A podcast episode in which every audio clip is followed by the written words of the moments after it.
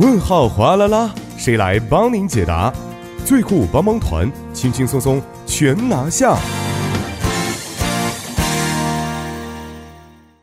生活小贴士尽在帮您解答。首先欢迎我们的节目作家李金轩，金轩你好，大家好，主持人好，你好。那么首先来听一下今天我们解答的问题。你好，我是在韩国留学的中国人。那么，因为我在韩国呀是只身一人，觉得有一点孤单，所以最近打算在家养一条小狗。但是啊，不知道养宠物相关的一些注意事项，比如给小狗注册啦，还有外出时应该注意什么的这样的问题啦等等。所以想问一下节目组啊，这个如果想在家养宠物的话，应该注意哪些问题呢？嗯，首先还是非常感谢这位朋友的咨询啊。确实，随着一人家庭的增加呢，那么养宠物的人人也是越来越多了，宠物市场也是在不断的扩大当中啊。呃，还看到有一些，比如说宠物营养师啊，啊，宠物的殡仪馆。殡仪人员等等等等啊，一些新生的工作。那么现在有没有一些相关的统计告诉我们养宠物的一些现状呢？有的，根据韩国统计厅去年的人口调查，养狗的户数为四百五十四万户，而养猫的是一百一十二万户，占总户数的四分之一。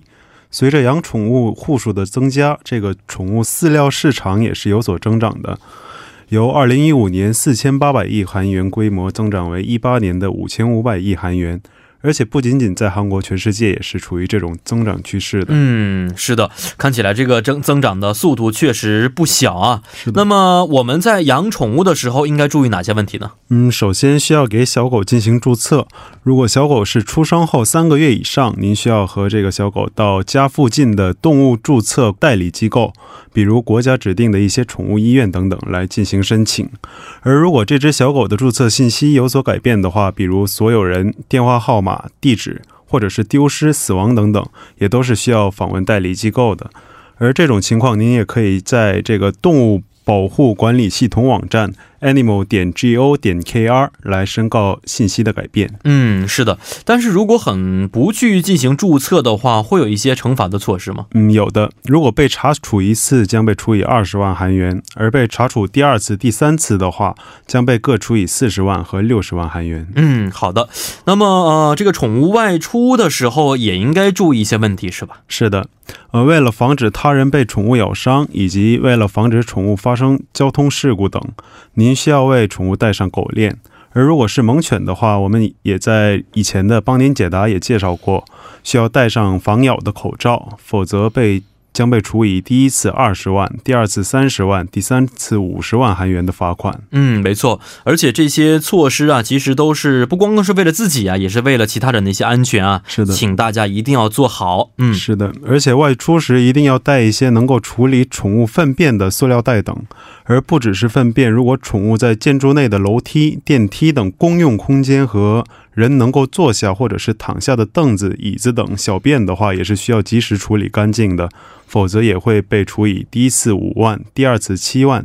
第三次十万韩元的罚款。嗯，是的，希望大家可以通过这样的方式呢，来营造一个比较好的养狗环境啊。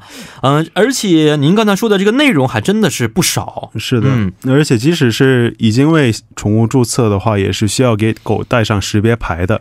识别牌上需要标有所有人的姓名、联系方式、宠物注册号码等等，否则也会被处以相应的罚款。没错，而且我知道除此之外啊，即使是在呃外面的地方，在一些狭小的空间，比如说这个电梯等等啊，也是要带上狗链的，而且最好呢是要抱住宠物啊，这样的话也可以给其他人带来一些安全感。